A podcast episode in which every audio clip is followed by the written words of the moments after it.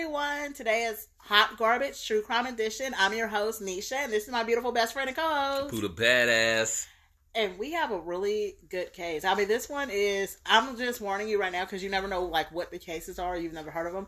And I think out of all the cases we've done, this is going to be the stupidest case that we've ever done. Like the stupidest. I mean, you do some extreme stuff. Like I said, I'm not a fan of calling anyone stupid through the cases and the panic that they have when they're doing some stuff. Mm-hmm. But uh, you know, I'm just I'm just not a fan of murder like you are. That's Yeah. all it is.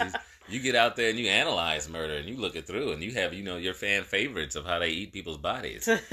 so it's Yeah. just a different outlook of what we have for murder. Well, this one is very heavy on the life insurance. Um, it's the life insurance policies. And, you know, just my opinion about life insurance, and, you know, I'm not in no way saying life insurance is not important because life insurance is important. Like, obviously, especially if you're like poor or middle class or whatever, it's important to make sure your family is taken care of after you pass on. However, on the flip side of things, if you think about it, life insurance actually perpetuates that you're actually more valuable dead than alive. It does. It really does. And that in that, whole realm, and it's kind of crazy because I have life insurance, and Yeah. my life insurance is worth more than I am worth. Absolutely. So- And you just pay such a small amount per month. And then, you know what I mean? You get, let's say you have a $200,000 policy. Well, your family's not getting that while you're alive. Right, and I mean, like it's two hundred dollars, two hundred thousand cash, right. so- Right in your bank account. right, so, like in yeah. your bank account. So they go, they change their tax bracket that Mm. year. They, it's Damn, it remorse does. and joy That's fucked up. It, it changes your fucking tax bracket. you like, help your girl go to the next man, like Right. next level. Dressing better, she get her stuff. She get her stuff done, her teeth and stuff. She get liposuction. She be banging. Oh my God, off your she- death money. off your death money and making a basketball player. You just watching that from the afterlife, like Scottie fucking Pippen. Oh, That is really fucked up because why is it that like you know the average middle class family you work and work and work you may make like 40 50,000 and then overnight because you die you get some people got half a million life dollar Yeah. life insurance so because That's you die all of a sudden you just get rich so you just start thinking like damn this person is really more valuable to you dead yeah. But I, I use that on the flip side. I'd be like, girl, you better stay with me till I die. Get paid? Want to fucking paid? do you want to All get right, paid? then you better stay. I'm worth a lot of money. if you ain't gonna be here, somebody else gonna get it. You better be here. You better be standing by that deathbed and telling me how you love me.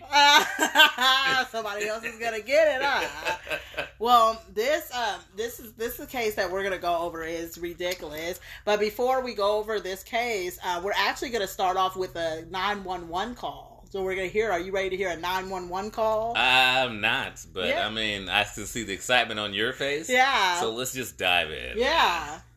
One, do you need police call you? 911, do you need police call you? I can't hear you. What's going on? He got shot, please! Who got shot? My husband, please! Please! Who shot your husband? My God! Please! Me! Okay, the police are coming, ma'am. Please me!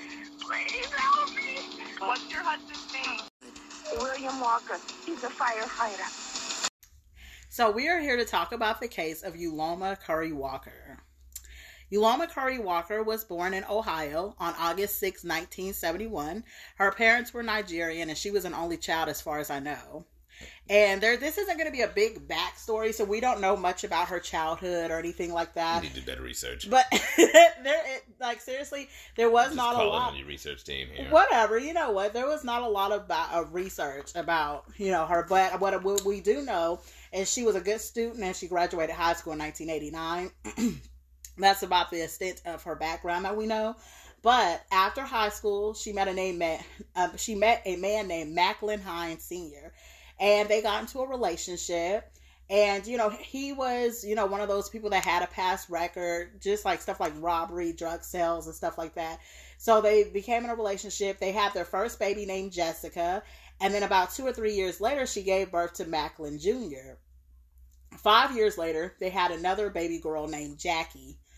Now Uloma, you know, they was together for a few years, like 15 years or so, but Uloma found out about his record and she was kind of really tired of him just wanting to live for the streets and she wanted something better. So she broke I up mean, with him. your name is Yaloma. Yeah. There's not much more. Yeah.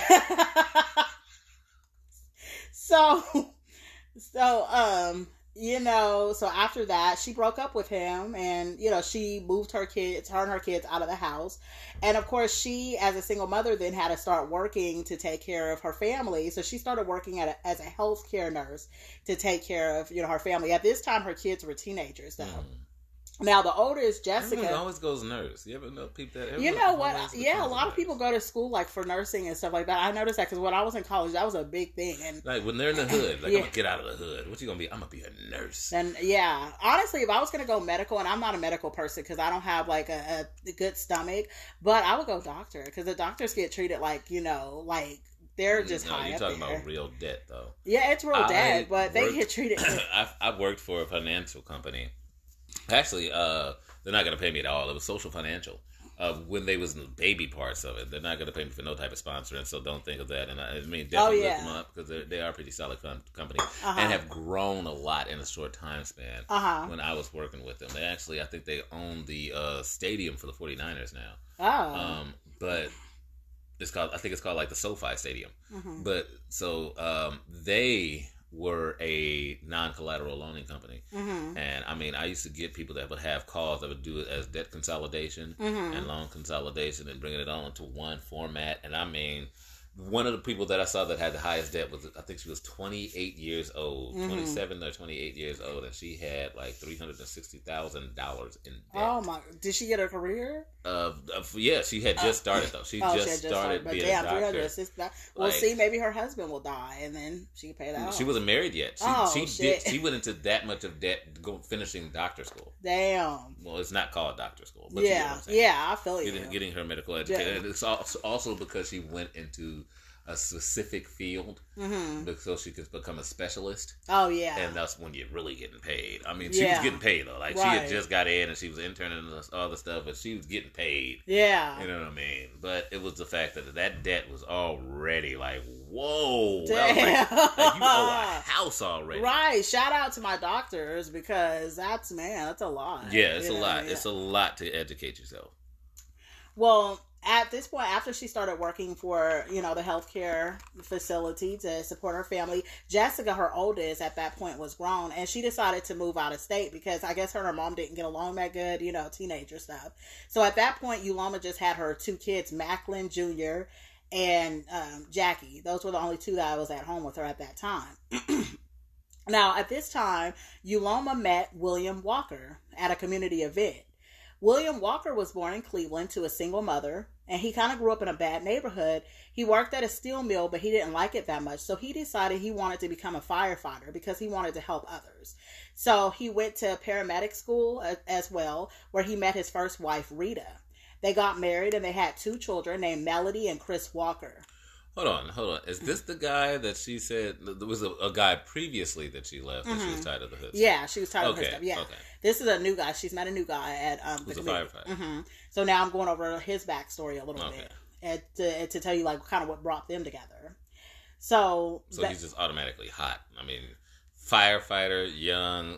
They're always on posters. oh yeah, like huh? Like, they always yeah. they're always. And the funny good. thing is, you know, the things that you think is hot is the penitentiary tattoos on the face, and you immediately think that. Me, I'm like firefighter. God, he's also he's immediately gorgeous. oh yeah, the We- firefighter. we have different perspective. We have different perspective of what's hot. Yours is, you know, the cruelty of society, and mine is somebody who's benefiting the world. Like, I'm like military sergeant. He's hot. You know, Yeah. firefighter. Oh my gosh, I don't know how I'm gonna match that guy. You know, you're like 12 years of murder. God, he must be sexy. Like, it's two different. we have two different perspectives, man. Whatever. so, so uh, William and his first wife Rita had gotten married, and they had two children together. And they were together for ten years before they decided to divorce. However, they did maintain a really good relationship, and you know they were they they became they were really good friends. They just it was one of those things they just weren't good in a relationship, but they were great friends. So he ended up meeting Uloma at this community event that they were at, and they started dating, and Uloma moved in. Now, as I said, at this time, both Uloma's kids were older. They were like teenagers, and his kids was older as well. So they had teenage. They both had teenage kids. His daughter Melody had left for college already. now, when Uloma moved in with him, she brought her son Macklin Jr. and his girlfriend Ashley and their baby because at that point she had had a grandbaby too. Now, her daughter Jackie lived on and off at her mom's house. However, she had a boyfriend named Chad, so she was mostly at her boyfriend's house. I mean, it sounds like you know a typical life situation. Yeah, yeah, like blended family type Yeah, thing. and it's actually a really good one. Yeah, yeah, it was. And Jackie was 17 years old. Her boyfriend Chad was 20 years old. Now, William was a really good dad to both his kids and Uloma's kids as well. Like, he really took everybody into the fold, and everybody said that, you know, he was a really, really good, upstanding man. I have to give it a shout out to Mm-hmm. those guys that are the stepdads. There are guys, let me tell you, to be a father and everything right now, that is awesome. Be a Mm-hmm. Yeah. father, be a superhero. You're amazing. You don't know how much you're influencing people's lives. Look at Kobe Bryant. Mm-hmm. Yeah, He thinks, and the, what he puts as his biggest uh, contributor yeah, to him being so great was his father. yeah, Um, so that is something that is amazing to be be that guy. it is. Um, that's the new hip thing. But a stepdad, that is a type of person that is better than me. Mm. I have lived my life be like, I ain't trying to take care of your kids. like, bro. Uh. and like, but uh, I'm not, I'm not. Saying that I would not jump in and take in, in the role because I'm, you know, definitely uh, somebody who is seeking somebody as a partnership, and you know, you know about my scenario. right, right. Um, and I wouldn't mind, you know, dealing with somebody, and I would love it anybody's child in the same thing. But Mhm, it, it takes a, a depth in your heart yeah, it to does. take that, to take on Yeah. someone else's child as well. Mhm. And especially treating those children like your children, because some step parents don't do that. You know, Man, you I, can I- tell I- a difference. I was fortunate. I was I was fortunate and unfortunate because my mother was married multiple times, hmm but I got to live both sides of the coin. Yeah. Where a guy who just you know treats me as a byproduct while he's trying to get some of my mama's goodies, Yeah, and then another guy who actually he treated me so much like his kid, I didn't even know I wasn't his kid. yeah, You know, so it, it is uh, a beautiful trait to have if those are the guys. So that's the shout out. yeah. Shout out Those to you guys. guys. Now, everyone from the outside looking in said that Uloma and William had a perfect relationship and a perfect love. But however, secretly Uloma was in debt and she, you know, she had a lot of credit card debt and then she actually started putting a lot of credit card debt in Will's name as well. So she brought the hood stuff. You can take people out the hood, you can't take the hood out. The, you know what I'm saying? yeah. Because you was talking about you tired of the hood stuff. You got a solid one doing all the stuff, and you the hood. You the hood problem. Mm-hmm. Ain't that funny? Yeah, that's crazy. That's just, Now, at this time, they had been together for like eight years. In January 2013, Will, William came home from work, and Uloma told him that she had found out that she had breast cancer, stage four. And she said that her insurance wouldn't cover it, and she can't afford to pay for her treatment. So, since he was a firefighter, he had like super good benefits. He asked her to marry him, and he was like, Well, you can be on my benefits plan, and that way you can get all your treatments. So, they got married at the courthouse. that's messed up. Yeah. Oh yeah. Well, you just wait. Because I just feel like I know she doesn't have cancer. so that's wrong to take advantage of somebody who seems like they have a beautiful heart like that. yeah. Now they got married at the courthouse in June of 2013, and for their honeymoon, they took a trip to Ireland. They took Will's kids, Melody and Chris, went with them. They didn't take Uloma's kids because Macklin he had his baby, and then Jackie and Will they had started to not get along because Will didn't like Chad, her boyfriend. He was like, you know, Chad was disrespectful. He would always smoke weed in the house, and then there was the situation that Jackie was 17, Chad was 20.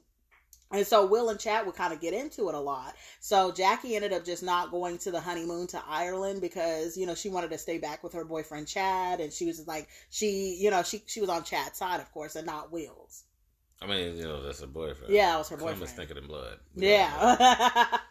now, so Will and Chad was always arguing, you know, because Will was a stand-up guy. He was a firefighter. He didn't believe in drug use and you know marijuana and weed and stuff like that. He was like, "Not in my house. Don't do that," you know. And so, why he didn't just get the guy out? Yeah, that's what it was. Chad was not allowed back at the house. So eventually it came to the point where Chad was not allowed back at the house. And that was another point that happened right before the honeymoon. So that was another reason why Jackie didn't go to the honeymoon. Uh, Yeah.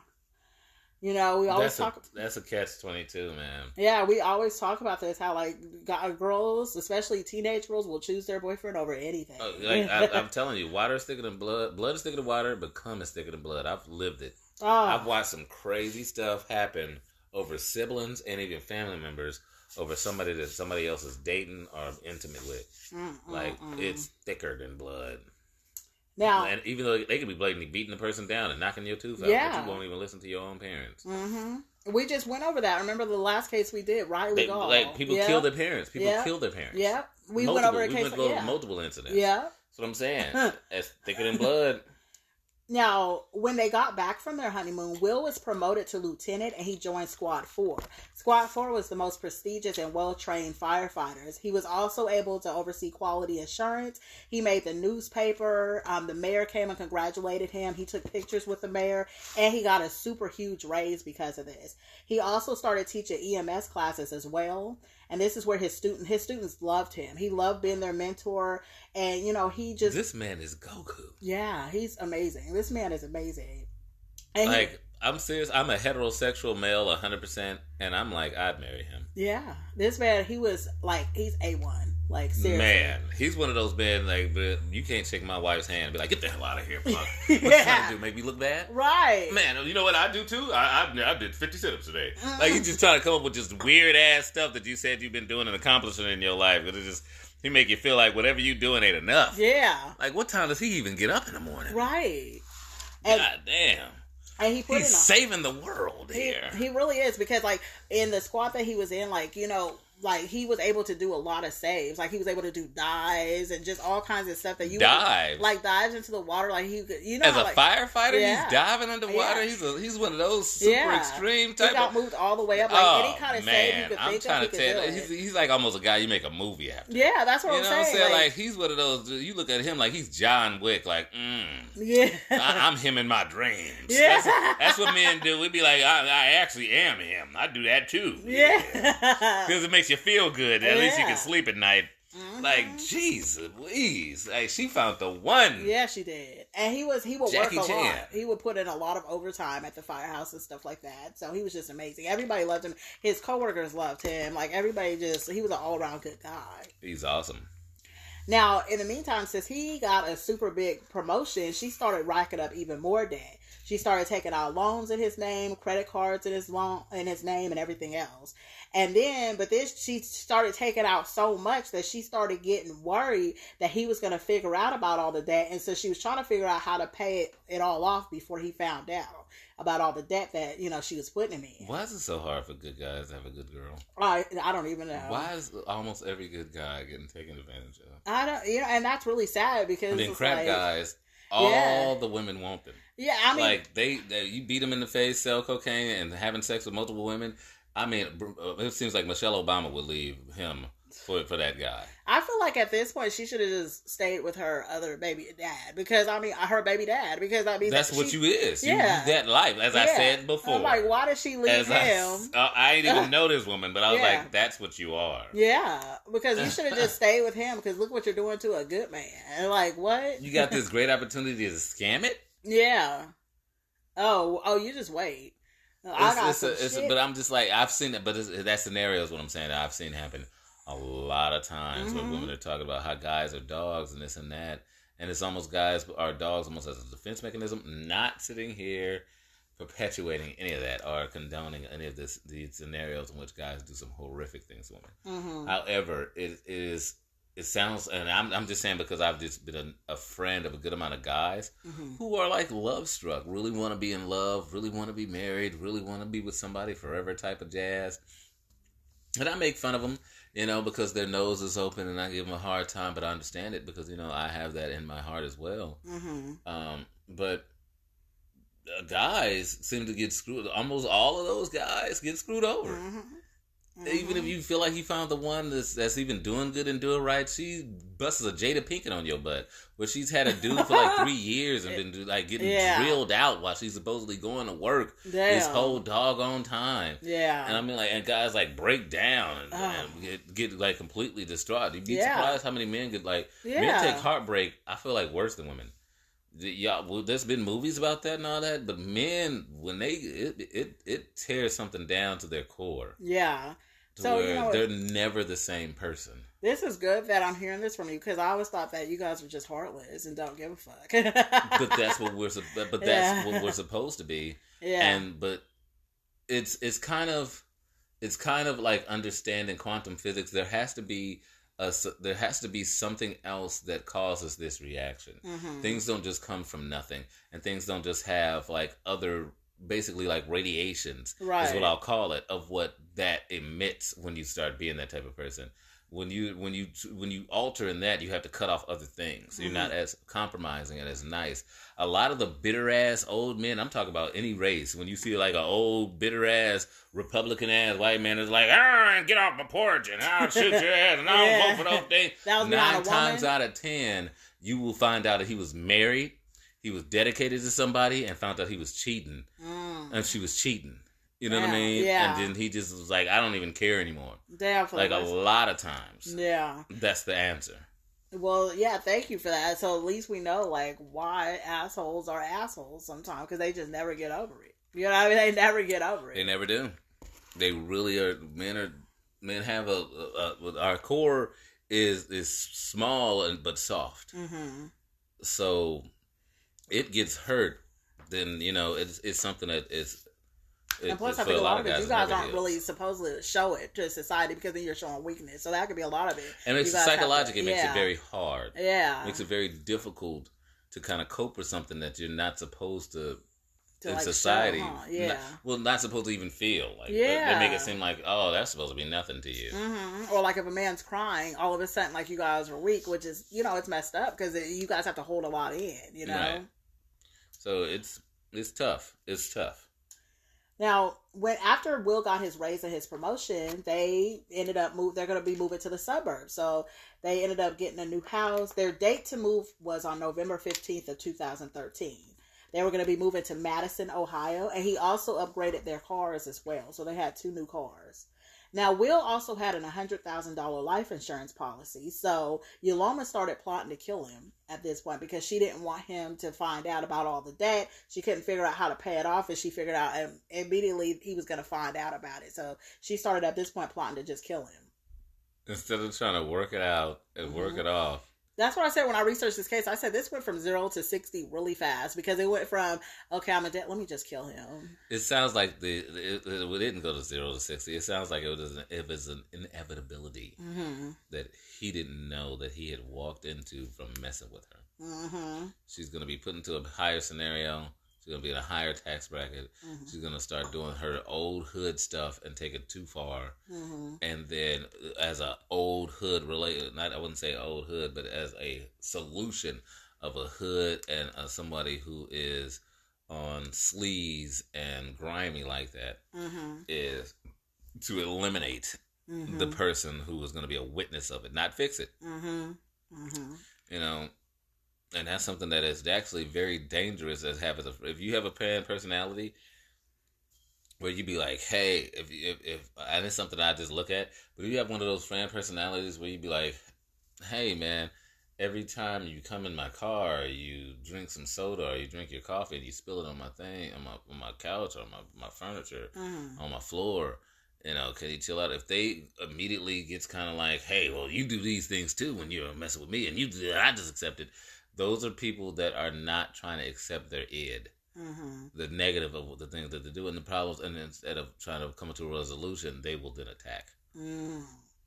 Be leery of those people Yeah. because it's, it's not about trying to fix your, your problem. Mhm. It's not about trying to become a better person.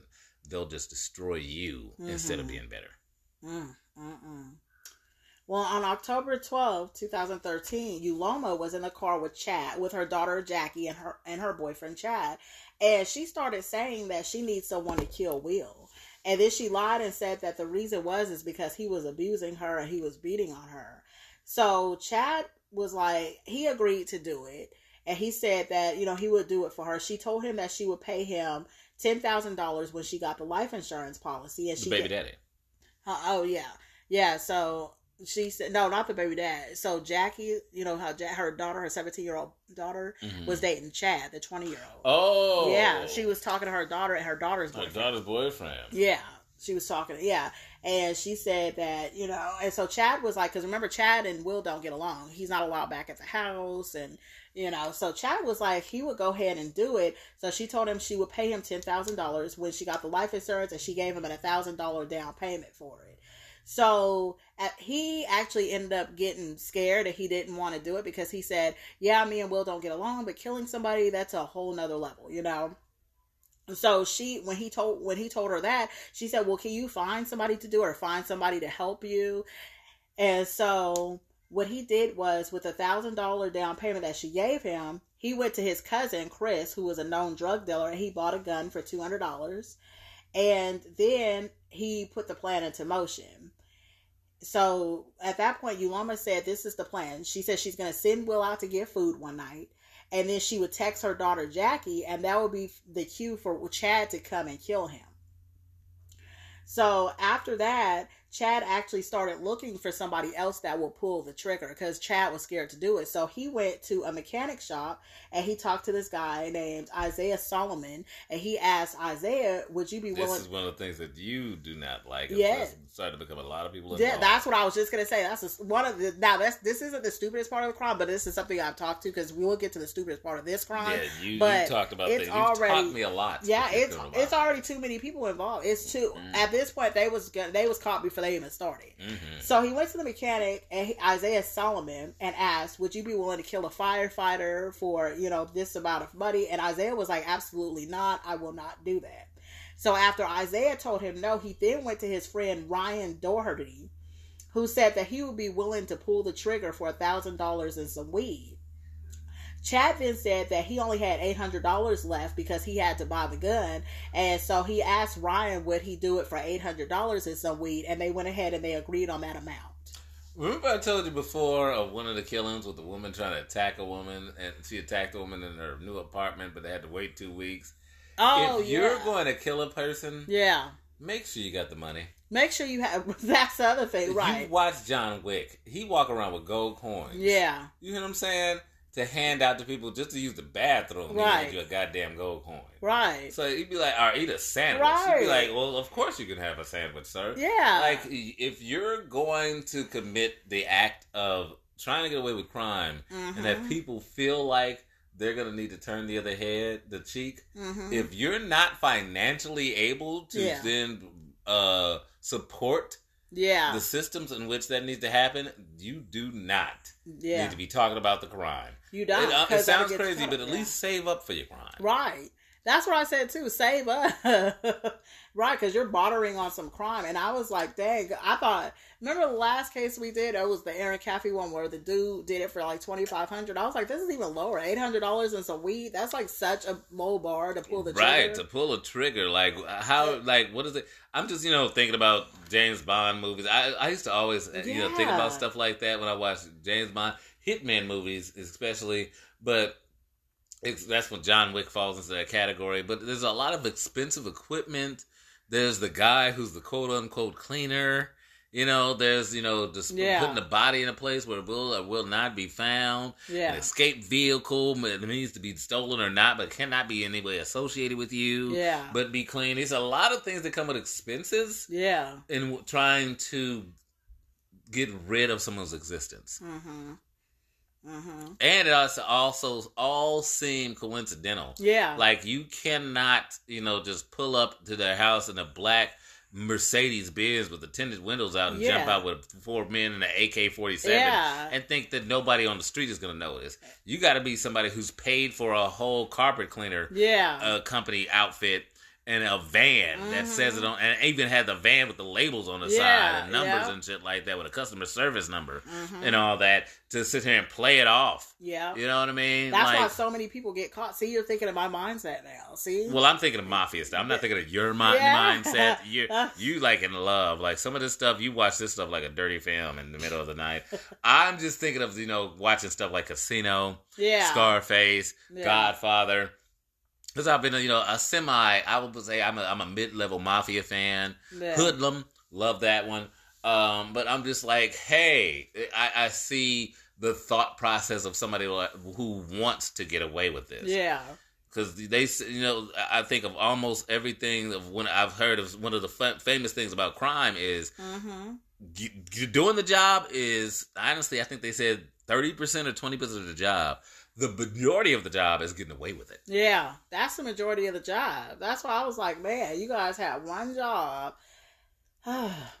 now, okay, so everything's set up. So Chad and Chad had Ryan agree, you know, to that amount. Now, two days later, Will and Uloma was packing, and this was around seven or eight p.m. Because remember, they're about to move into the suburbs, so they was packing some boxes.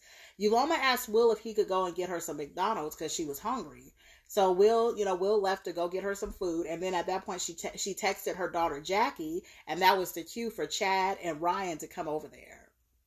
Now, Chad got one of his friends to drive him and Ryan. He paid another one of his friends twenty dollars gas to drive him and Ryan to Uloma and Will's house. This friend had no knowledge of what was going to happen though, so he told his friend that they just needed a ride to go buy some weed, and so so he uh, so the friend dropped him off at around the corner and he waited for him. Well he they dropped um, i'm all tongue tied.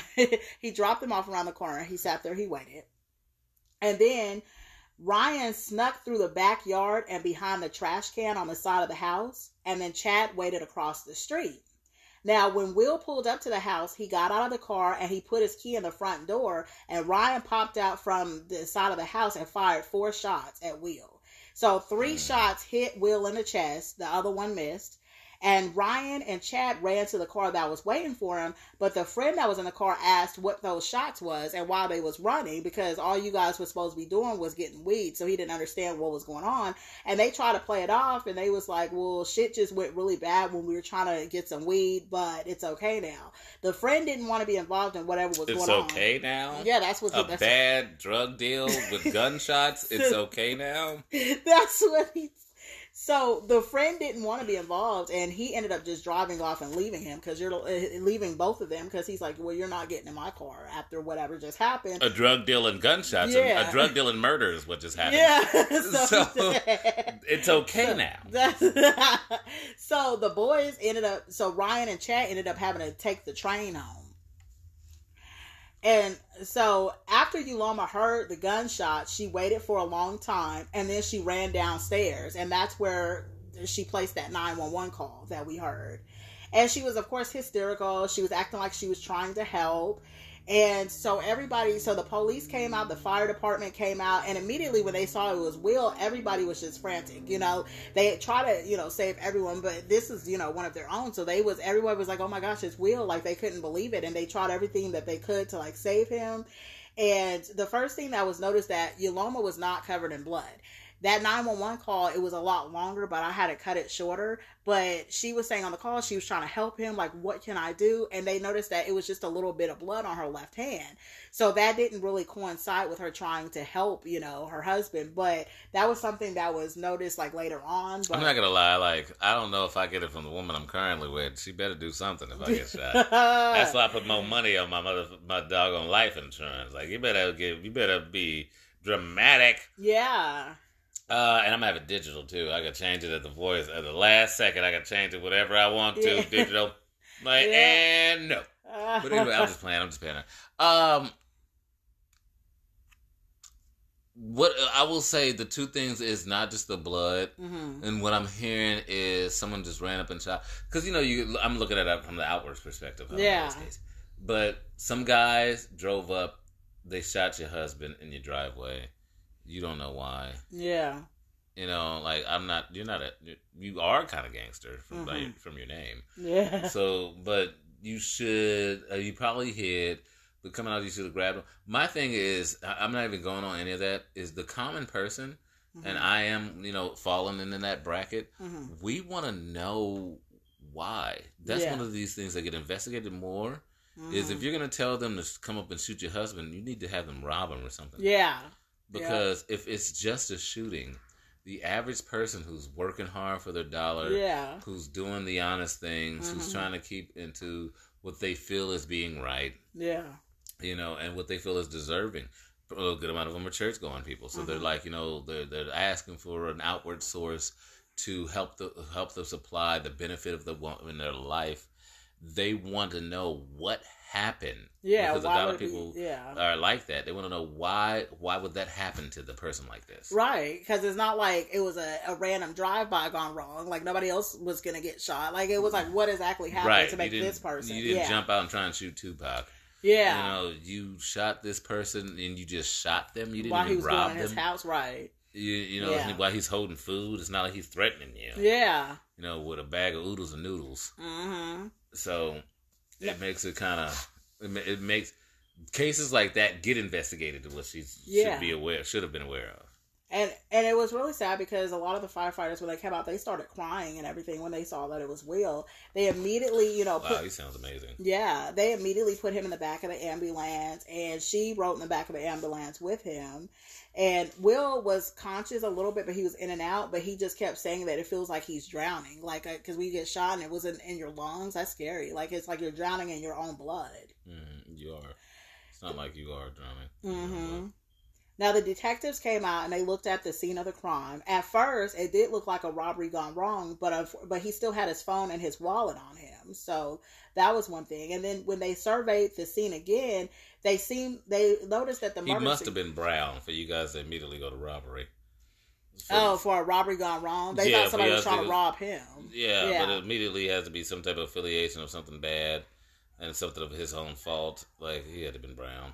Well, no, I, yeah, well, I think, yeah, they said it looked like a robbery gone wrong, but then when they saw his wallet and his phone, they was like, no, it wasn't. And then Mhm. that's when they started getting suspicious, like you said. They said because this seemed too precise, like it wasn't random. Like you know, this is it was a pretty good neighborhood, so nobody's just coming down shooting. So that's when they started noticing.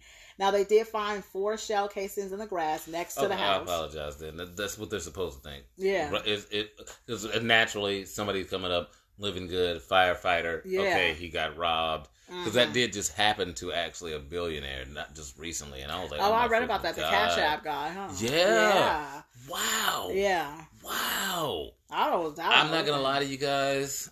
Um, if there's anybody who has any type of success over, and this is something my parents told me when they went over to Africa. It's crazy, but they they tried to. their family doesn't. I wouldn't say they're baller outs, but they live over two hundred thousand a year. hmm Um, you know, I, I actually plus that, but I'm not because don't target my family, bro. Gonna a whole different lifestyle. Um, but they went to Africa with that type of income hmm and the people in Africa told them they must hire people. They Mhm. must hire people. hmm Like it was like it's a basic thing. Driver, security, personal guard, uh, cooks, stuff like that. They told them that you just gotta have more people in your house Yeah. just to be sure, just of the you know because of the status and the and the income uh, level of where they were at. hmm Uh, where you know if you're making two hundred thousand a year versus you know these people that makes like maybe the most fifteen thousand yeah. you're like a millionaire. Yeah. You know, like ten thousand, and it, these ten thousand is like a business owner. You know, and he's like mhm. he's like the mogul that's running the world over there. yeah. But it's it's really getting to that. Just looking at the rise of crime, and where I need to look at stocks on security companies. But the point is, is that some of your wealth needs to kind of be partitioned. In it sounding like hmm to having some type of self protection. Yeah, absolutely. Now they found four shell casings in the grass next to the side of the house, and it did have fingerprints on it. So they sent that off to ballistics. Now his keys was still in the door, and the McDonald's bag was also in the grass. And so they started talking to neighbors. They started canvassing the neighborhood. McDonald's bag. Yeah, because remember he had went to go get her food, and so yeah, he came back. He was holding the bag, and he was putting the key in the door where he got shot. So the McDonald's bag flew, but the keys were still in the door. Oh, oh, oh. hmm I thought there was okay. Go ahead. So, so back at the hospital, you know, the, the nurses and everybody was, you know, crying. The firefighters all came. His ex-wife Rita was there. Now the detectives interviewed Ashley and Macklin Jr., which was remember that's her son and his girlfriend, and they were going. They was actually going to rent the house after Uloma and Will moved out. Ashley told the detectives that it had been a super quiet night. She had, and then she had gone to get food for her and Macklin, and Macklin was at home, you know, playing his video games. And on her way back, she had heard gunshots, and then Macklin and Uloma was screaming and saying that Will had got shot, and it was just all in chaos. So when she was asked if she knew anybody that would want to hurt Will, the only thing that she could think of was that there was some kids in the neighborhood that didn't like him because he was always shooing them away from his house because they was trying to like sell drugs or you know they was trying to smoke and or they was too loud. So he was always like, "Hey, you guys can't be over here." So she said those are the only people that she could think of, but she didn't think that that would be serious enough to try to kill him over.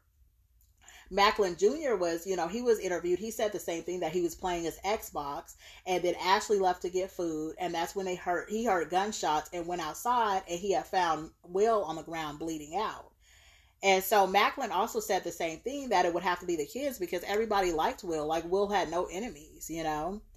So also the hospital, the detectives wanted to interview Uloma, but they were very careful about that because she was grieving and she was she was playing the part as a grieving, you know, woman, you know. So she really everybody believed her, you know. I mean, at this time, she wasn't. Yeah, she was a grieving woman.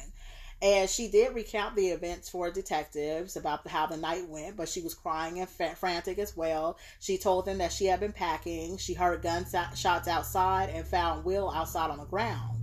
At that point, the doctor came out and advised everybody that they did everything they could, but Will had passed away. And so everybody was hysterical, you know. Only one of the shots were fatal because he got shot three times, but one of them was the fatal shot, and they was all in his chest. So on November 7th, 2013, there was a vigil that was held for him. The detectives did stop interviewing so that the family could have time to grieve for him. And then a few days later, there was the funeral. And it, it was said that Uloma was sitting in the front row and she was wearing a fur coat that he had bought her from Ireland. They put his casket in the back of a fire truck and they had the sirens going all the way to the burial site. The mayor came to his funeral. It was like a super, yeah, it was a super big funeral. And so basically, the detectives then started interviewing more witnesses, neighbors. They started checking out the neighborhood. They found out that the guy, so the guy named Rex, and that was the one that had a bunch of friends that were Rex. Yeah, there was a guy named Rex that was in the neighborhood, and that was the guy that basically his friends was the one that Will was always shooing from in front of the, the house because they were the ones always trying to do, you know, drug sales and stuff like that. I love how you say shooing to drug dealers. Well, that's Like, what no, that's You what You can shoo away a drug dealer. that's what he would do. He would come outside like, "Hey, get away from hey, my house!" shoo, But he was super nice. shoo, shoo. Get on. You think he was super nice to drug dealers? You think that's what gets him to walk away? well, well, remember, Will was a nice guy, so the, and, and I know he was yeah, a nice yeah, guy. The witnesses, he was a good guy. Yes. That doesn't mean he was a nice guy. yeah, but the witnesses, I Like- mean, he wasn't aggressive about it. He would just say, "Get it from in front of my house." I never went to, you know. I mean, like I said, I, I'm just saying because I lived in the battered parts of Sacramento on, on 42nd, and it was a guy. The people was talking about how their parents used to sell weed in the house, and that was an actual old crack house that I had moved into. Didn't even know. oh, yeah, that was Let me tell you something. You don't just shoo those guys. You don't have to be like shoo shoo, and you wave your hands and hold a broom, sure. and they just be like, "All right, sir, your broom is very dangerous looking." I'm gonna walk away. But I just, I just, so he he he was he was a tougher guy than a, a tougher facade. So he could defend himself, and of course he could hold his own. Is what I'm saying. Mhm. I just love how you put it in the terminology of just shoo them away. Like I'm telling you, from experience, you don't just shoo away drug dealers. Now, when this came in, uh, so this case was all over the news. So, of course, tips started coming in. A whole bunch of tips started coming in. The police was working day and night, you know, on these tips. A lot of them led to dead ends, though. And so the police then sent phone records over, but you know, it takes a while for phone records to come back as well. And so they actually started interviewing a whole bunch of people. They interviewed one man named Eugene Cray, who at one point had parked his car in front of Will's house and was playing loud music and smoking weed. Will ended up having to confront the man in the driveway, and but that ended up being a dead end because Eugene had an alibi. He had nothing to do with the murder, but he was just somebody that was questioned. And then Will's daughter Melody was questioned, and she said that you know she was super depressed about the death. And when she was questioned, she said that her dad had actually confessed to her that he was still in love with her mom Rita. So, and he was he had actually said he wasn't sure if marrying Uloma was the right thing to do, but that was just something that was said. And then Uloma also had an interview, and That's she, an interesting thing to be said. yeah, that's what well that's what he told his daughter. Yeah, that's what he told that's what he told his daughter. I mean, to tell your daughter, Mhm. then you saying that's just something that was said. That's a Now, That's- Uloma also had an interview as well. And you know what she said? She said that there was a black man on the corner across the street after Will got shot, and she yelled at him to help her, but he ran away. So, you know, she made up a black man standing across the street. I mean, if you want to deal with crime and try and get away with it, always mm. put a black man in there. Yeah. The- every, all, in every police station will just number one just believe you. yeah. I don't care if it's a black man with a with a. somebody should try it. Next person that tries to get away with murder, say there was a black guy wearing a clown's wig, like it was rainbow colored, and he had purple. He had red eyebrows. And Yeah. I'm telling you, they'll arrest me still. They'll get Ah. every black man. Will Smith will get arrested even and taken in interrogation. They'll get every black man in America anyway. If there's a black man, Yeah. then that makes sense. Uh, uh, uh, Whatever crime it is, it makes sense. they'll be like, "Of course, that was the guy who was the killer." Not you could be holding a knife in your hand, bloody and all this shit, but it'd be like, "There was a black man here." They'd be like, "Right, right, Yeah. right. He's the killer. Find the black man. Find the black man." it's like a one-armed man for a Harrison Ford movie. Find the black man. It wasn't me. It was the black man. Like, like it's always the black man. It's always the black man. So, also in this interview, Uloma told them about the guy named Rex that always had the reputation of, you know, standing outside, eh, you know, of the house and and you know, she also said that Will had gotten into it with some of his friends while he was on his jog. So, Uloma said that after the words, he would always take the dog and a gun with him on his jog. So meanwhile, remember I was saying a lot of a lot, a lot of tips had came in through the tip line. Well, somebody called in. This was an anonymous tip and said you may want to look into this guy named Chad. I don't know who made the tip, but You need to be better in investigating stuff again. uh, well, first, How you don't know who made the call for Chad? it was an anonymous tip. It Uh, come- well, it you should find out about tip. anonymous. You know what? You get on my Anonymous is never anonymous, and Oh, you know that. Whatever. So meanwhile, You playing for the criminal team. That's what it is. You're cheering for the criminals. Find out who did it, Nisha. whatever. So now, meanwhile, while Uloma was in this interview, they asked her, they said, Do you know somebody named Chad? And she said, Well, yeah, Chad is my daughter's boyfriend, but she said he's a very sweet boy. He would never do anything wrong. And she said Chad and Will got along great, so he would never do that. So when the police asked her, Was there any bad business deals or any debt? She said no.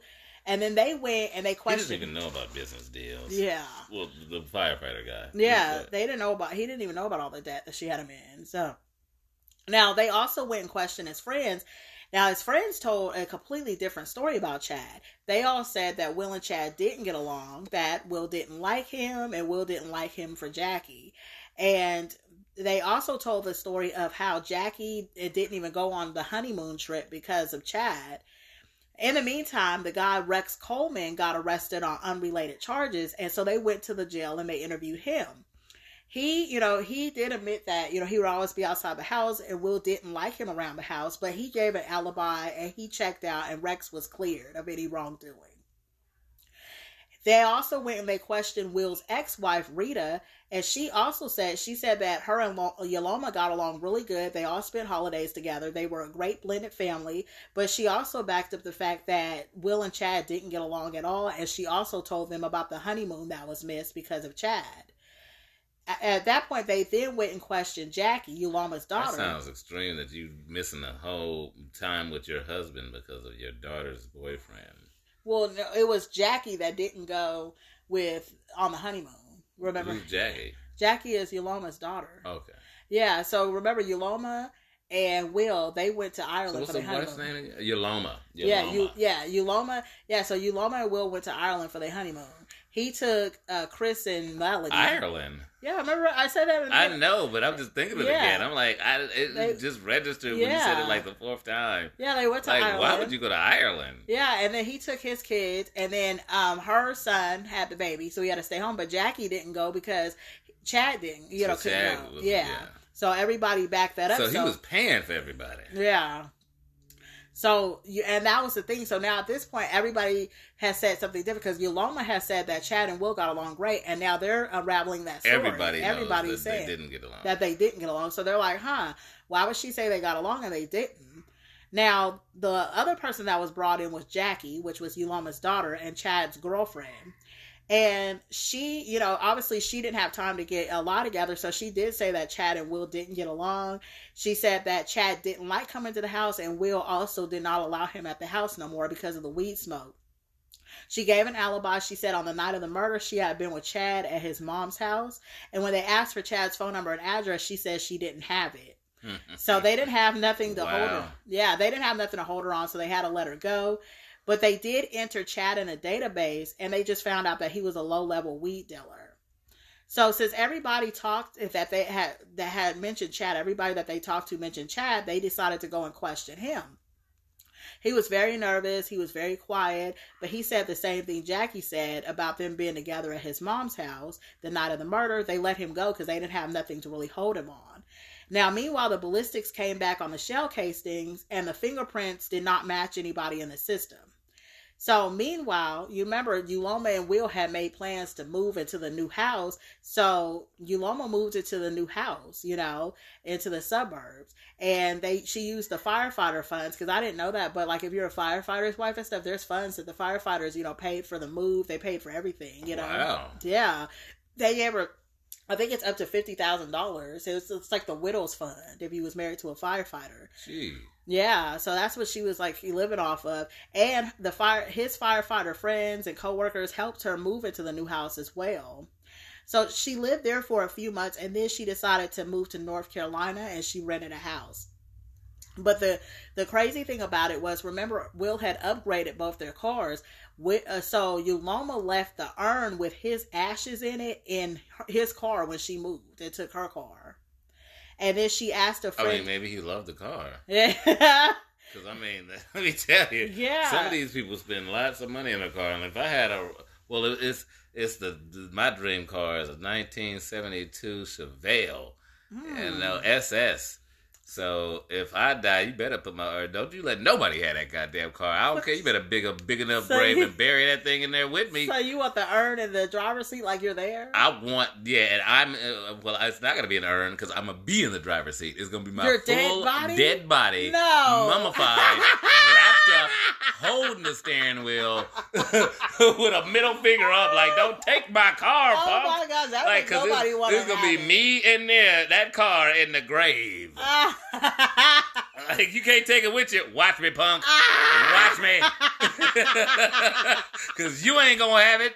I can't take it. With a voodoo curse on that bad boy. I have it written on the car. What would it say? Uh, you will die if you touch this car. That's what it'll say. All will die that touch this car. Written all over it. Written all over the uh-huh. car with me with a middle finger inside. Mummified for all of time. Like, touch this car and die, punk. oh hell no. That's some crazy stuff right there. That's crazy as hell.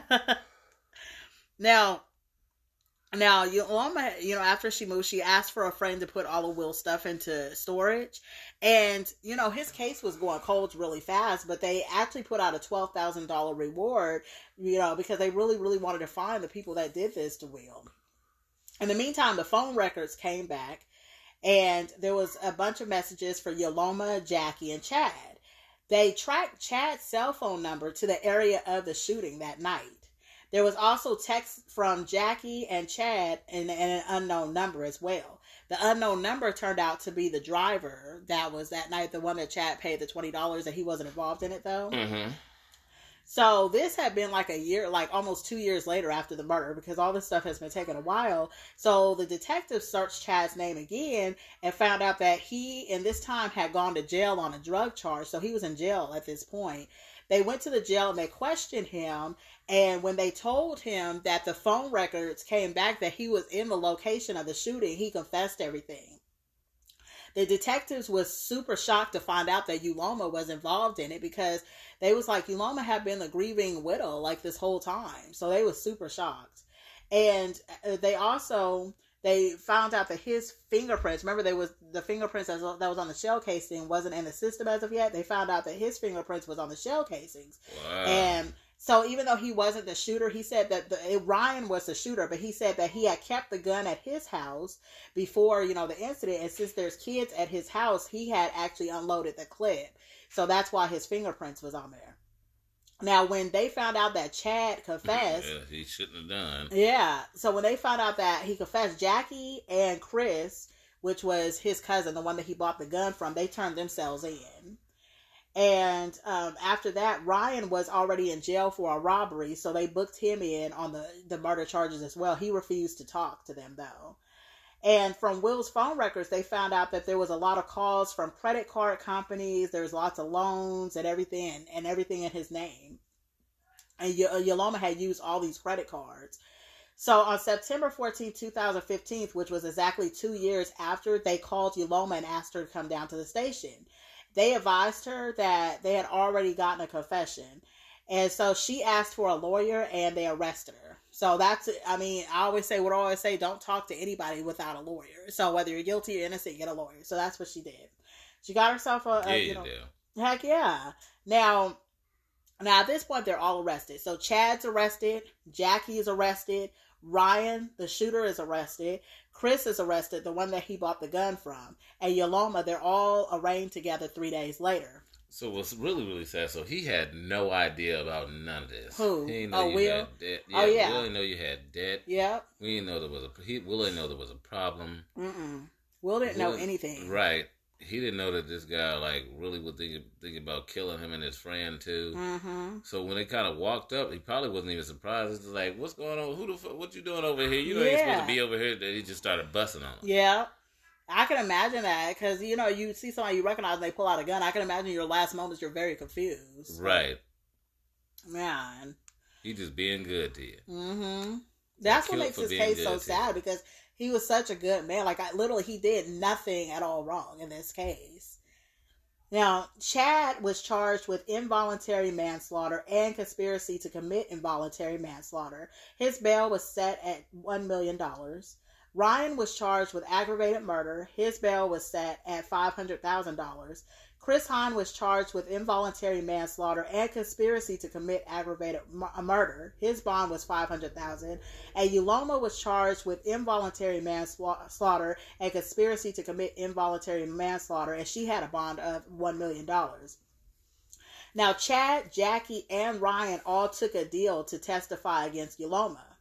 So this deal got Chad got 28 years to life, Ryan got 23 years to life, and Jackie was only 17 years old at the time, so she was sentenced to a month in juvenile hall with supervision until she's 21 years old. I mean, but the driver got hella time too. No, the driver didn't get any time at all. The, remember, the driver was the one that um, drove off and left them, so he wasn't even involved at all. Okay. Yeah, the the people that got sentenced was Chad, the boyfriend, Ryan, the one that actually did the shooting, and so far Jackie, the daughter, because she knew about the plot, but she was only seventeen. Now, now Chris, Chris was also Chad's cousin, the one he bought the gun from. He took a plea deal as well, and he, with his plea deal, he got 18 years to life. So that's a, you know, that's really scary because he didn't like do anything at all but sell the gun. However, just for selling the gun, he got 18 years to life. So watch when you sell illegal guns, you guys, because that gun is used to kill somebody. Watch when you sell illegal guns. Watch when you sell illegal guns is the because thing that you're putting out there. right, this is a prime example. If that gun is used in a murder, it's all bad. You know, Right, the many, many people that we know that sell these illegal guns. I- But be more cautious while you're illegally trading this guns. Yeah, you need to be more cautious. I mean, because you never know. hey, I'm just putting it out there, you know. I, I, I'm I'm not gonna lie to you. I assume, especially because I haven't had my illegal guns, but I assume that every illegal gun that's been bought is bought for murder. Uh, that's the only way Why you are you legally buying it? Right, that's the only thing you're using it for. Man. Now, Uloma was the only one that decided to go to trial. She didn't take a plea deal, so her trial started June 21st, 2017. The prosecutor reiterated what a good man Will was. I mean, they showed pics with him and the mayor and his kids. They showed him saving people. You know, they paint a pic. They painted a picture that she lied about having cancer because it did turn out that you know she lied about having cancer, and that she was mad that he may have still been in love with his ex-wife Rita, and that she had a whole bunch of debt that she didn't want him to find out about. They said that this was her motive for murder and that she was the mastermind behind the plan. At her trial, Chris, Chad, Ryan, Jack, and Jackie, and also they have found the man who was the driver, testified as well. And he wasn't charged with anything because again chad had lied to him about the reason that they was going over there was to get some weed and he did the right thing by leaving when he heard gunshots even though he didn't know what happened which i would have been out of there too right I mean, if you wasn't part of it, I'm not getting paid or nothing out of this cut. I'm, not, I'm not staying for this. hell no now Especially at the end of the day, with 1,500 split four ways, that's just horrible. yeah it is It's not enough to kill somebody. Not for me yeah Anyway. at all well actually it was okay so they gave him 20 for gas because he didn't know Yeah, about it eight hundred. It was eight hundred dollars. Yeah, so and it was not split four ways. So Chad was supposed to get ten thousand from Uloma's life insurance, but she gave him a thousand dollars. She he gave Ryan eight hundred dollars and some weed for to do to actually do the shooting. Right. Which is so and so the, the car driver wasn't supposed to get anything. no, because he going didn't know about it. They just Yeah. gave him get twenty dollars gas money. And yeah, yeah, no, yeah. I'm not. I'm not getting my whole life Right. shut down the drain for twenty dollars gas money. Right, and the fact that you lied in the first place and said, "Hey, we're just going over here to get some weed." I mean, no, like, and then I hear gunshots. Like, I'm out of here. Bruh. now, uh, you know, there was a string of incriminating text messages between Chad, Ryan, and Chris, as well as between Jackie and Uloma. And Jackie and Chad testified that Uloma killed him for the money as she promised to give them $10,000 out of the insurance money. Jackie also said that Chad, that um, Uloma had told them to like pull his pockets out, like to go by his body after he was shot and like pull his pockets out to make it look like a robbery, but they didn't do that. And so Ryan also testified that he was contacted by, you know, Jackie and Chad on November 3rd, 2013. He admitted to his part in the crime and he admitted that he shot Will for $800 and some weed. Damn. Yeah. There was a man named Enrique Ramos who was also, he worked at that car garage or that mechanic shop, and he testified that he did hear the conversation between Isaiah and it was Jackie and Chad when, you know, remember when he asked him first if he can kill him, and Isaiah said no. So he testified, and also Jackie and Chad, you know, got hecka mad and, you know, laughed after Isaiah said no, he wouldn't kill him. So Detective Lynch was a 22 year old, 22 year veteran of the police department, played the 911 call, and at that point he was able to dissect the 911 call. And his job is to dissect the 911 call for you know um, lies basically or deception in the 911 call. If you listen to the 911 call, he said that she used the term please a lot. So if you guys notice, like when I played it, she was saying please a lot, but again, I did cut it down. But overall, she said please 17 times in the 911 call. She didn't give any facts, and he was said that that's something that's suspicious because even when someone is really hysterical and stuff like that, you're just repetitively saying the same word over and over. That could be a sign of deception on the call. She never responded to direct questions. She didn't say like what she necessarily heard. She deflected a lot of the questions on the call, and she was asked several times who shot your husband before she said, I don't know. A firefighter came out and testified that when he came to the scene, Will was covered in blood, but Uloma was not, which didn't actually go with the fact that she was trying to help him because she would have had blood all over her. And she only had a little bit of blood on her right hand. They also found out that, you know, Uloma was lying about cancer and she didn't do her proper research because now we're going to get to the stupidest part of the crime. Are you ready? Uh-oh. So, she killed Will for a $100,000 life insurance policy. But do you know who was on that life insurance policy? It was Rita, the ex wife. She was not even the beneficiary of the damn life insurance. He had left it to Rita because Rita had his two kids. You guys, check your paperwork. Are you kidding me right Oh, now? Man. She assumed that she was the beneficiary on the life insurance policy, and even if she would not have gotten caught, Rita was getting cashed out. I mean, because if you think about it, he thought he was gonna leave everything else to his wife. Right. The house, the cars. You know Yeah. what I'm saying? I mean, the house sounds like it's worth a few thousand dollars, Mhm. hundreds of thousands of dollars. There's no house Yeah. that's under a hundred thousand dollars these days. Mm-hmm. You know, so if you talk about if you're living in the, Midwest, what what what state was it in? This was Ohio. oh yeah, so it's low value. Yeah. But I mean, it's not like California value where like right. you you really could have a, a crap house that's a two bedroom and you talking about half a million to, to Right. a qu- three quarter of a million dollars. Yeah. So, but in Ohio, maybe like three hundred thousand. Yeah. You know, two hundred thousand dollar house. So it was double the money that you. So he was like, if I'm leaving you this much, yeah. and you know, probably had whatever he had in his savings or whatever left to her too. Mm-hmm. Then you know, he's obviously making a lot a, a lot of money where he doesn't notice that she's putting him in debt. Yeah. He's making a lot of money hmm to where he did sign it off to her Yeah. and just kind of like I gave you guys something too. Yeah. Because I always felt like the the biggest respect of a man on the inside Mhm. is how he treats the baby mom. Yeah. Because even if you're not messing with her, hmm the kids are looking at you. Yeah. You And know, yeah, I obviously said that too, especially like, and if it's your second marriage, you know, and you let's say you don't have any kids, like they didn't have any kids together, it's safe to say you would leave something to your first wife with yeah, the kids. the you one know? that actually had kids by you. right. You know, because it. All honesty, it's just kind of a respect thing. Yeah. Like I don't expect unless uh, something happens. What that's the only reason why I haven't got tired is because I do anticipate having somebody I'm gonna be with hmm with with our relationship because I just believe in that. But that's I'm, I would give a kid to if if asked. Yeah. But what I really want is nobody is somebody to be either had grown kids or don't want to have kids Right. because I'm just kind of done with it.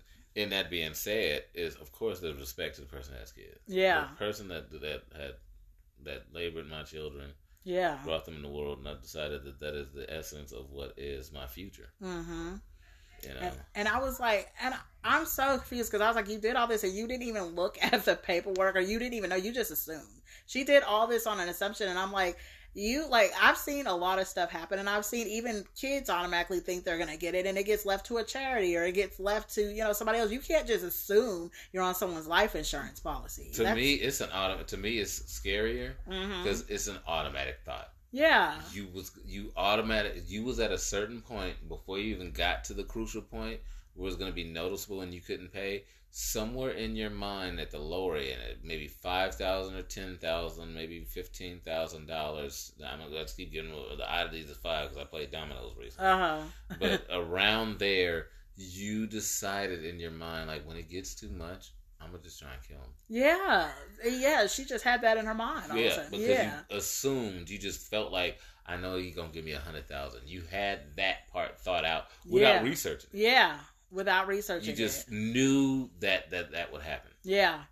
That's insane. And I'm like, you guys, like, you know, look at paperwork. Like, and you know, it's crazy. Most couples don't really talk about that. I mean, about, okay, well, you're on my life insurance. I think most people probably do just assume, hey, I'm on there. You know, I don't know. Is that a conversation that a lot of people have, you think? I, I feel like, all honesty, you should if you're not having it. I wouldn't say you should. I feel like you should. that like, becomes an awkward conversation. well, it does because then it makes it sound like, do you want something to happen to me? Right, But- like when you start saying, Yeah. I'm not gonna lie. If I was married to somebody, yeah.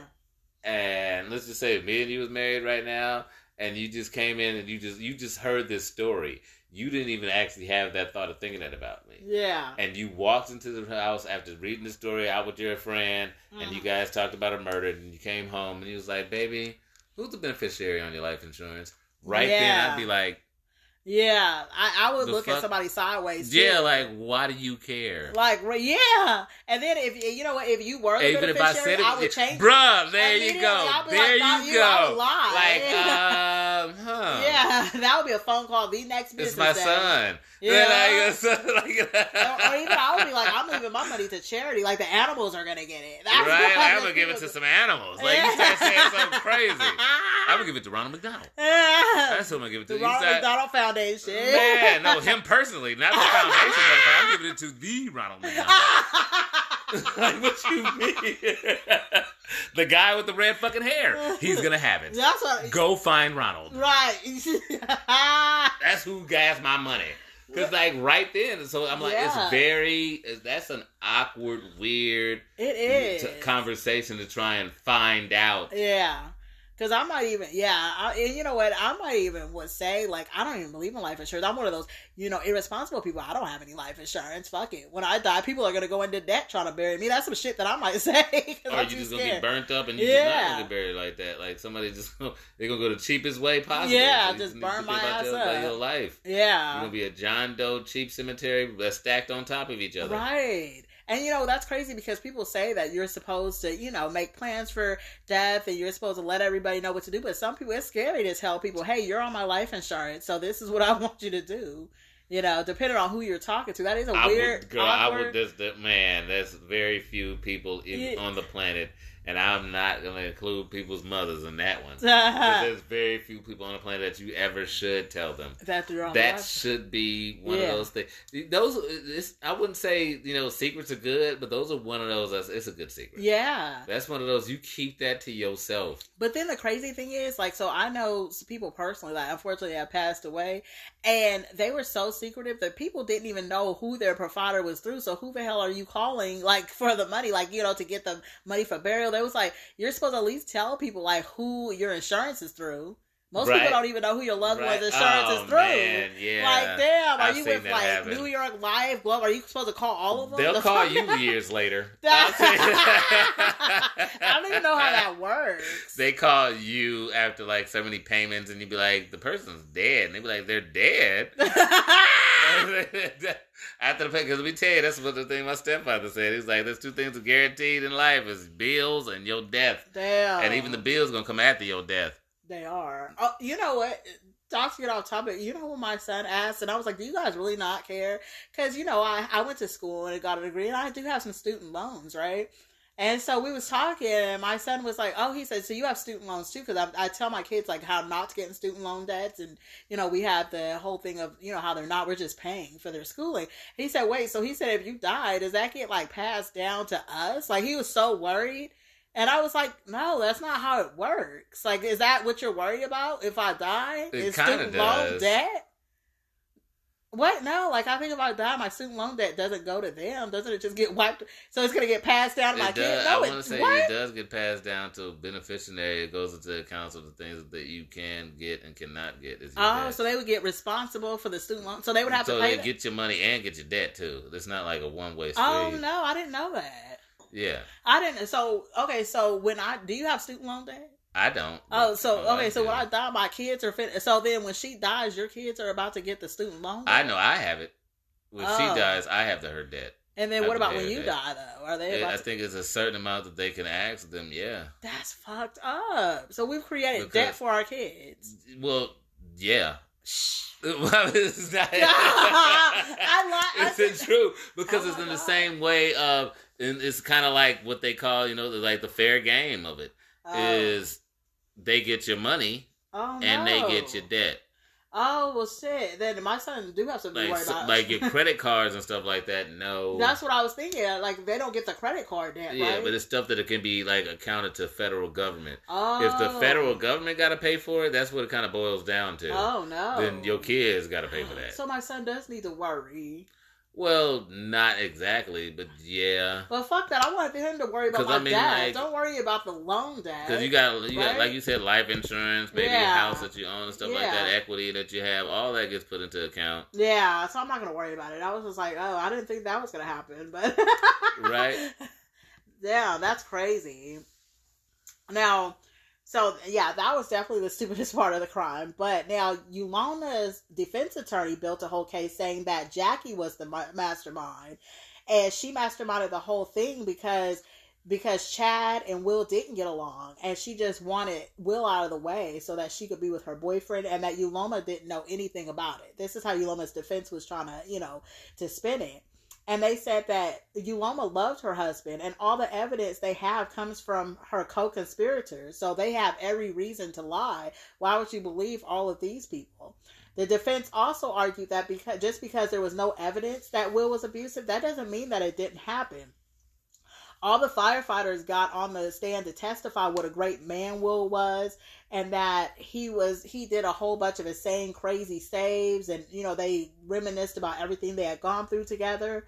The jury went away and they deliberated for an hour and a half and they found her guilty on all counts. She cried and at the sentencing all of his friends and family testified his daughter Melody was really upset because she said that she really comforted Uloma and leaned on her, and they comforted each other. And to find out that she was the one that caused her dad's death, she just felt betrayed and hurt. Well, that and you also used your threw your other daughter under the bus. Mm-hmm. You gonna use your daughter, throw her under the bus, and say that she plotted on it, and you Yeah. nothing to do with it, and then you threw your husband under the bus. So you Right. threw, basically, you threw the whole family under the bus Mm-hmm. to try and save yourself. Yep. Now Uloma got sentenced to life without the possibility of parole. And Jackie actually had gotten pregnant by Chad a little bit before, you know, all this that he uh, a little bit before he got locked up. So because she was she had only got a month in juvenile hall, she was actually able to raise her kid and everything like that.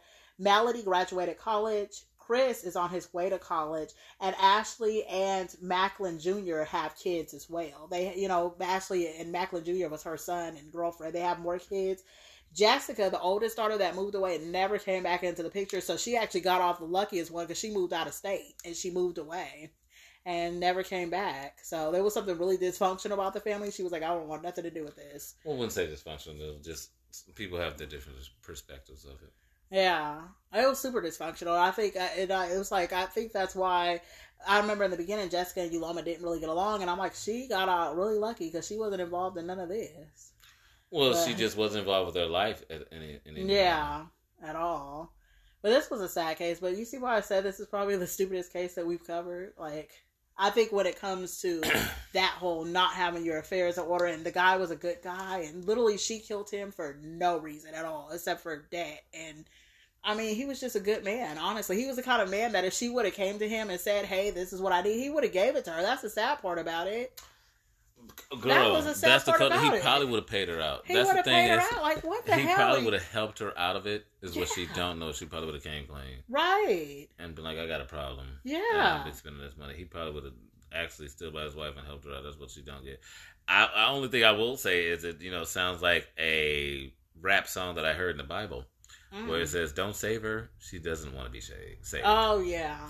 you know and um some people it, you it sounds cold-blooded Mm-hmm. and i think we was talking about this when we were talking about the, the weight of the world versus a man and a woman and i Yeah. was talking about the expectations that are put on a man Oh yeah. versus the, the struggles that a woman has to go to where Mhm. it kind of breaks even but as me being a man i'm like this stuff is still hard Yeah. We talked about that Uh, yesterday. Yeah. yeah. Um sounds kind of cold blooded, but some men need to draw a line on what they're going to try and save because we don't as in saying that we don't look for women that are equally yoked or better than us in, in success like Mhm. women do. Mm-hmm. Like it's actually an expectation, not even just look for it. It's an expectation Yeah. where women just expect a man to be better than wherever they are in life, Mm-hmm. or they're not going to mess with them mm-hmm. Mm-hmm. you know so as a man it should be a caliber that you will or not go underneath Mm-hmm. that a man should be more aware of Yeah. you know Uh, definitely have the same standards. Yeah, because that probably would have helped. You yeah, know. because definitely. it just it just shows that it was a very one-sided way Mhm. where he was you know very honest very upfront very loving um, financially um, naive Mhm. as well as trusting Yeah. and, and you know and and just not questioning what's going on and and at the end of that to be killed just for trusting your wife Yeah. you know and it's it's just because she has a mentality as i jokingly made at the beginning of all this Yeah. but in all honesty in It all honesty truth. She yeah it should mentality. be a certain Yeah. caliber in which you just look at a person. I'm Yeah. not saying like, hey, look at them. And this has nothing to do with race, but I'm just saying not just hey being a, a classist person of where oh yeah she's from the hood it's never gonna be nothing. Not saying that. What I'm saying is there is a certain level that is now what I look at as relationships because I'm not gonna lie I believe like every relationship, especially marriage, Mhm. should have a clause here, like almost like a presidency. Mhm. Every eight years, y'all decide whether y'all want to still be married. Oh not. yeah, you said that in the Chris Watts case. I remember that. Like You it's know, like yeah, I, yeah. I believe it. Like Yeah. because it is something that is perpetually working and you are not the same person just like I was talking about when it was talking about jail sentencing, talking about you know the time period in which you was uh, death row and all that. It's the same thing that happens with principle of regular people as well. yeah. In which, hey, this is not the same person that which committed to this relationship as before on both sides. Mm-hmm. Mm-hmm. So, would you are a person that is with this interaction and you have this for this long, you should be able to have a time to analyze or say that this isn't going right with no penalties. Yeah. Yeah. So that's that's that's what I'm alluding to with all this Mm-hmm. is he was a person that was doing all the right things and she was a person that was invested into trying to get what she could out of it. Yeah. Hmm That's all she cared about. She was just she cared about the bag. She didn't care about him. She lied about having cancer just to get his benefits, like all that. Right. Right. And it's built up on it. So you need to have you need to have like a level Mm-hmm. of which they it, it sounds crazy, but they need to have something to lose too. If you're if you are a person, that's what it kind of boils down to. What I'm saying is, hmm if you are a person that you're like, hey, I'm a firefighter, I'm a doctor, I did this much years of investing into myself and this much income invested into my career, hmm don't just date the person who's talking about she's gonna be a YouTube star Yeah. and you know she ain't done nothing else but date a guy in high school and live and she still live with her parents type. Of, I'm not saying it's not you know it, whatever scenario that it is that it may be a circumstance where she had to move back, but it's just in saying that you have nothing to lose. yeah. Yeah. Messing with me is all the game hmm because with that comes the also Right. the dynamic of this person's not going to want to mess up their life Yeah. For trying to do something to me. Exactly, because I now I'm thinking about it, Yolanda had literally nothing to bring to the table, but Right. besides, you know, she brought her kids, and that was it. Like she literally brought nothing to the table in this relationship. Right. I know it sounds shallow of a man Yeah. to say to men a woman should bring, and I, I but I'm a believer of that. Well, I do believe equally that- yoked. I believe everybody should put in together. I don't It says in the Bible, "Don't be Yeah. unequally yoked." Yeah, I don't, Don't believe be one person unequally should sit on their ass and the other person does everything. That's not fair. That's not fair. It's not. It's not. Yeah. They should have some type of contributory in which they're invested into because they can see the purpose of what you're doing. Yeah, That's what I'm saying. Mhm. Like men should look at women like that beyond just the booty and the tits. yeah, You know, because Mhm. let me tell you something. I say go for a girl that's prettier in the fa- face and have the qualities that you want, and worry about the body later. Because at the end of the day, she can either lose weight and get the body, gain weight and get the body, because some of them are too skinny. Or at the end of the day, y'all could just buy her a body. yeah. You know what I'm Yeah. saying? But you can't change that face. Well, I mean, you Now look at Michael Jackson. No, no, you can try, and you're gonna come up Michael Jackson. You're gonna come a Lil Kim style. Oh. It's not gonna be. It's not gonna be the happiest moment for you. You're gonna look like you you fucking a deer with a pointed ass nose at you, like, like a blinker, just going, just pointing everywhere you're supposed to go. I thought Michael Jackson was handsome. Uh, he was past tense. that is what everyone thought. By the time he was dying, he looked like one of those aliens from the X Files. Oh, see, we can't just man. I, I don't. oh, I can because I love Michael Jackson. I love Michael Jackson. I, I thought Michael Jackson was my real father. Like he flew in my window like Peter Pan and impregnated my mama. I'm like, I can't. Like I love Michael Jackson. Don't Yeah. you ever? yeah, I'm like, You know what I'm saying? I But I know the take part of truth. this I know the conversation. That's what I'm saying. I was looking at his face. Ah, I was trying not to laugh about this. Uh, yeah, because you know it's true. You looked at his face too. He- uh, girl, please, please. I, I would not let anybody ever talk down about him. I, I. I'm, I'm, I'm, with a lack of time, we're gonna wrap that up, and I'll say this quick story. Michael Jackson was the only time I actually had a starstruck moment. I did not know I could be starstruck. Oh. And the coldest part is it wasn't even Michael Jackson. I was in Vegas a few years ago, and they have like three people that they have actually got plastic surgery that are ordained Michael Jackson impersonators. Oh my You guys God. got to go see them because they're. they I mean, oh my god, it will take your breath away. so these people actually, uh, their bone structure fits it. They got surgery. Like they spent money on themselves, plastic wise, to look like Michael Jackson. One of them guys happened to be outside smoking a cigarette. And I was walking down the strip, and he was outside. We was turning on the side of a building, and because we was talking about we was gonna get something to eat, and he was just looking forward and puffing a cigarette, and he looked over at me. He didn't look at me. He was just looking forward because he's puffing a cigarette. But I felt like Michael Jackson oh wow! made you eye contact fainted. with me, and almost I stopped moving, Oh wow! and I was like, Michael, Michael. And and I started reaching out to him, like, Oh like I was like, "M- M- Mike. I, already, I the coldest part is I knew he was dead for two years. Oh he was this already after dead. he It was two, three years after he was dead. this is like two, three, four years after he was dead. Oh hell no! And I was like, some reason he came back to life and is looking at me. Ah, that's too much. And I started walking to. I was in a trance. I swear I saw an aura, like a glow around his body. oh wow! That's how much I love Michael Jackson. Oh, well, I knew he was dead, and I thought he came back alive as a premonition to tell me I was going to do something with my life, like Worf in the middle of a Star Trek type of episode. That like, so like awesome. I'm telling you, I love Michael Jackson, but I'm just telling you what he did look like, though.